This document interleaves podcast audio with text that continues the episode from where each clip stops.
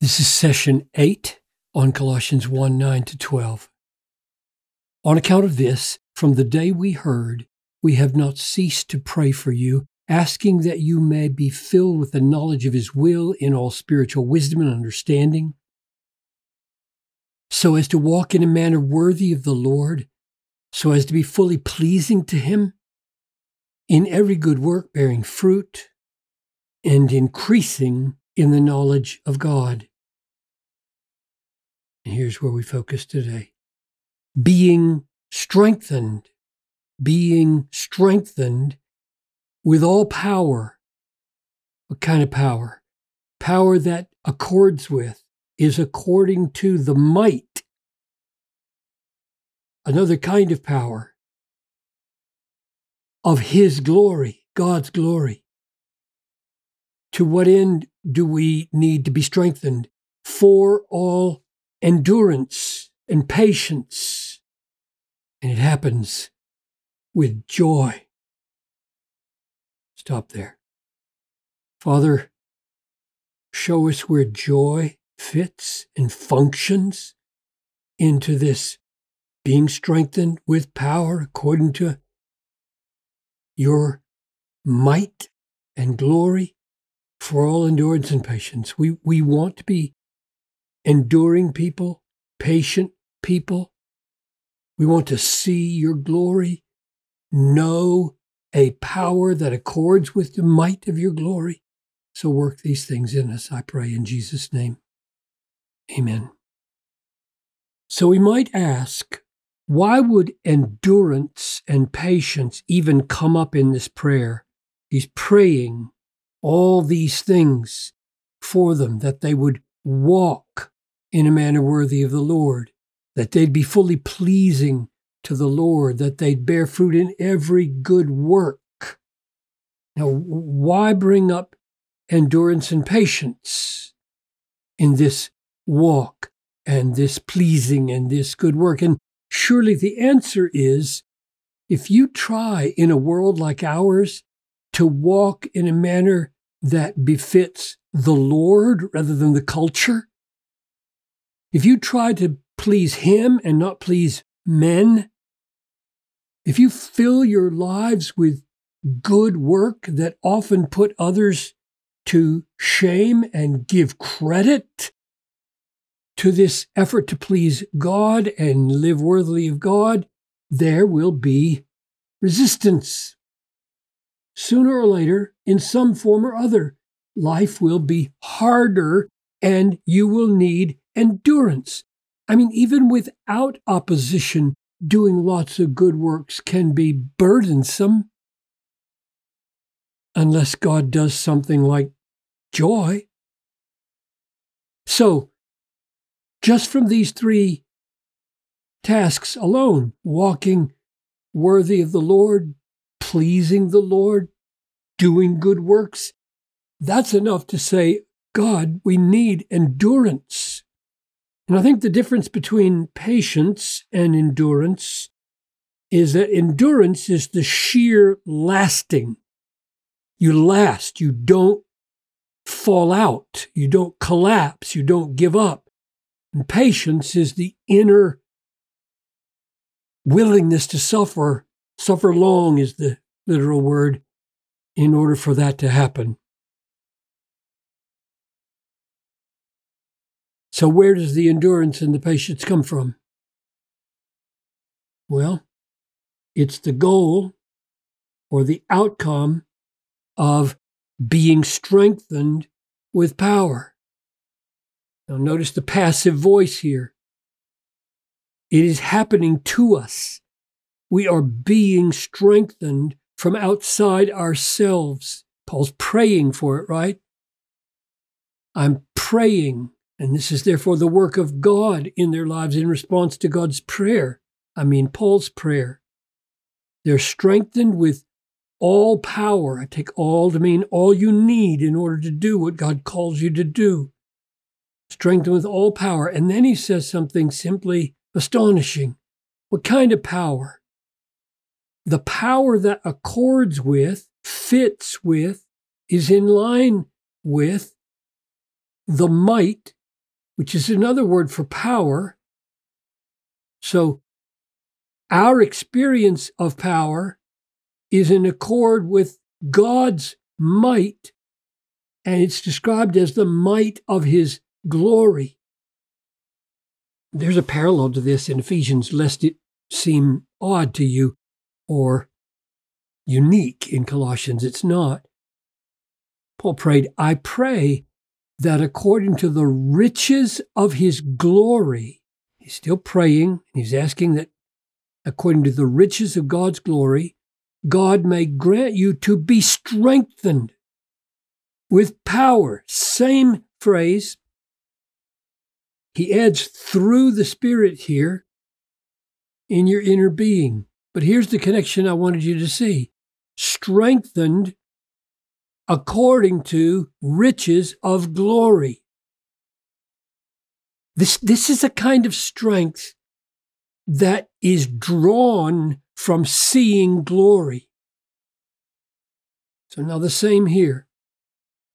This power accords with God's might at work in us, because it's passive voice, and that might is the might of his glory.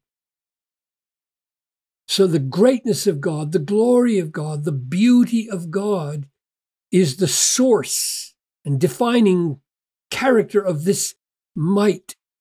And that might, when it's at work in us, is a power that strengthens us for endurance and patience. This is just amazing. How, how many people besides Paul, when they think of the, the, the daily problems of walking and pleasing God and doing ordinary good works like washing the disciples' feet or making some clothing for somebody or practicing hospitality would trace the source of it and the enabling of it all the way up into the glory of God. this is what Paul regularly does. I just love his absolute God entranced, God centeredness in the nitty gritty of living the Christian life. Let's do this. Let's line up what we've seen and then talk about joy as we close. So here's God, and God has glory, His radiance, His beauty, His greatness, His worth, all of His excellencies. There is a might, right? The might of His glory.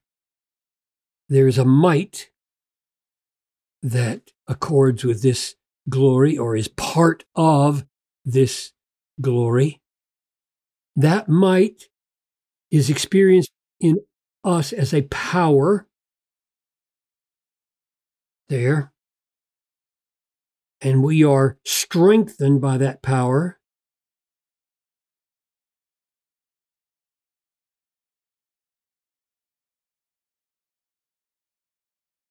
The effect of that strengthening is not that our muscles get stronger, but that our patience gets stronger. This is a strengthening of the heart to endure difficulty. So that yields to endurance, leads to endurance. And the endurance then carries us through the uh, the works of good deeds, the walk in a manner worthy of the Lord, the, the being pleasing. So that's the pattern of the Christian life so far. It originates in God. God is infinitely glorious. There's a might that is in that glory. The power that is at work in us in answer to prayer accords with that might. It strengthens us for patience in our hearts, and it leads to endurance in good works, in walking pleasing or walking uh, worthy of the Lord and being pleasing. Now, where would you put that? Where in this sequence would you put it? It says endurance for all endurance and patience with joy. Now, that with joy doesn't tell us exactly where in this whole process that joy comes or how it's functioning. Right, I'm going to make a suggestion, and then you you decide where you would put it. I'm going to put it right here. Joy. In other words, I'm saying that there's God, there's the glory of God, there's the might of the glory of God. All that is objective outside ourselves.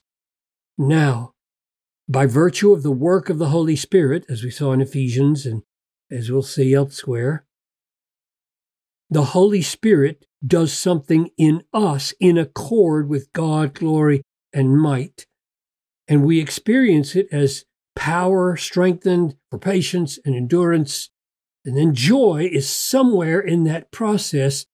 And I'm saying that the Holy Spirit's fruit is joy, and that joy becomes this power, or at least a significant part of it, just like Ezra says.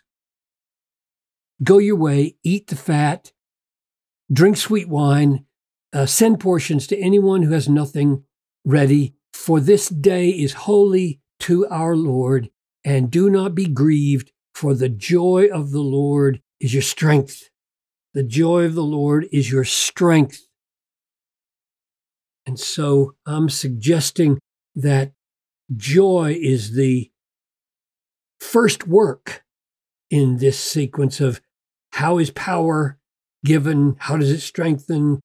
How does it produce patience? How does patience lead to endurance, which leads to all these? And I'm saying it's, it's joy that when the heart perceives God, the glory of God, the might, embraces God in Christ as all we need and a glorious Savior and a wonderful counselor and a great friend, a mighty God, joy happens and that becomes our power. It's like Hebrews 12.